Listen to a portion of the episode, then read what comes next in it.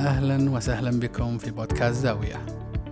وملفنا اليوم بعنوان احترام ورغبات الآخرين. معكم سالم العامري وهذا حديثي لكم.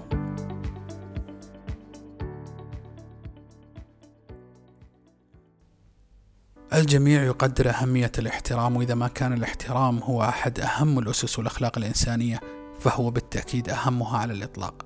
احترام الأزواج لبعضهم احترام الزملاء لبعضهم احترام الناس لبعضهم. الاحترام هو الذي يحدد العلاقة بين البشر أو هو رمانة الميزان في الخلافات. ولكن إن فقد الاحترام بالتأكيد ما بتكون هناك علاقة بين البشر وبالتأكيد بنشوف الحروب والمشاكل ما توقف أبدا. وحديثي لكم عن احترام رغبات الآخرين. أولا خلونا نتفق أن كل شخص له رغبة مختلفة عن الآخر. يعني فلان يحب كرة القدم وفلان يحب السفر وآخر يحب سباق السيارات وآخر يحب الانطواء والاختلاء بنفسه وقس على ذلك.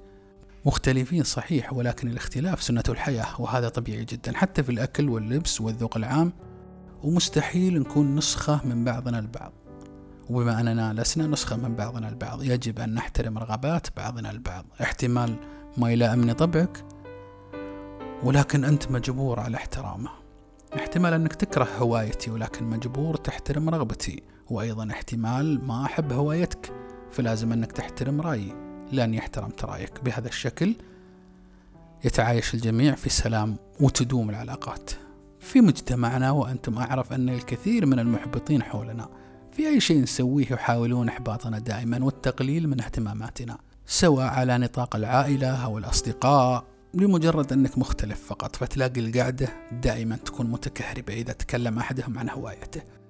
وأحيانا تلاقي نظرات البعض له مستهجنة وهذه النظرات للعلم تسبب الكره بين الأشخاص. واحتمال أيضا تزرع غل وكره يبقى لسنين طويلة والأدهى هو محاولة جرهم لك وفرض شخصيتهم عليك من خلال استعراض اهتماماتهم وإقصاء وتقليل من شأن اهتماماتك. وإذا تقول لي أن الموضوع ما يستاهل كل هذا أقول لك أن معظم النار من مستصغر الشرر. انتقاد رغبة شخص أمر سيء جدا. في البداية بيطوف لك ولكن مع التكرار بيبدأ يكرهك فعليا. والأمر الأخطر أن عدم احترام رغبات الصغار مثلا تسبب لهم حالة نفسية سيئة لأن من ناحية هو يحب شيء فتروح أنت تكرر انتقاد الشيء.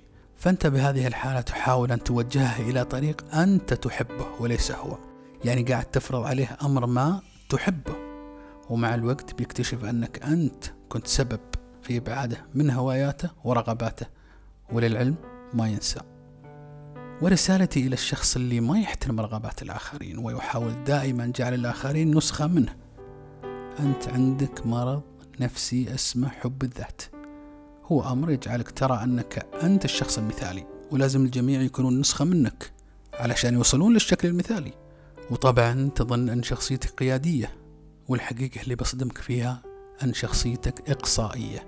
تمحي كل رغبات الآخرين ولا تحترمها بل تحاول أن تمسح شخصية من هو أمامك بأي طريقة. وإن كنت تظن أنك تكسب رصيد محبة واحترام بهذه الطريقة فأنت تعاني من مرض نفسي خطير ولا بد أن تعرض نفسك على أقرب طبيب نفسي. الخلاصة. الخلاصة في حديثنا أن الاحترام بشكل عام ما هو طبيعي ويروح. هي صفة تتكون عبر السنين من التعامل مع البشر وهي قناعة وتبدأ من الصغر. وعلشان تخلي الناس يحترمون رغباتك ويحترمونك ابدأ بنفسك واحترمهم واحترم رغباتهم.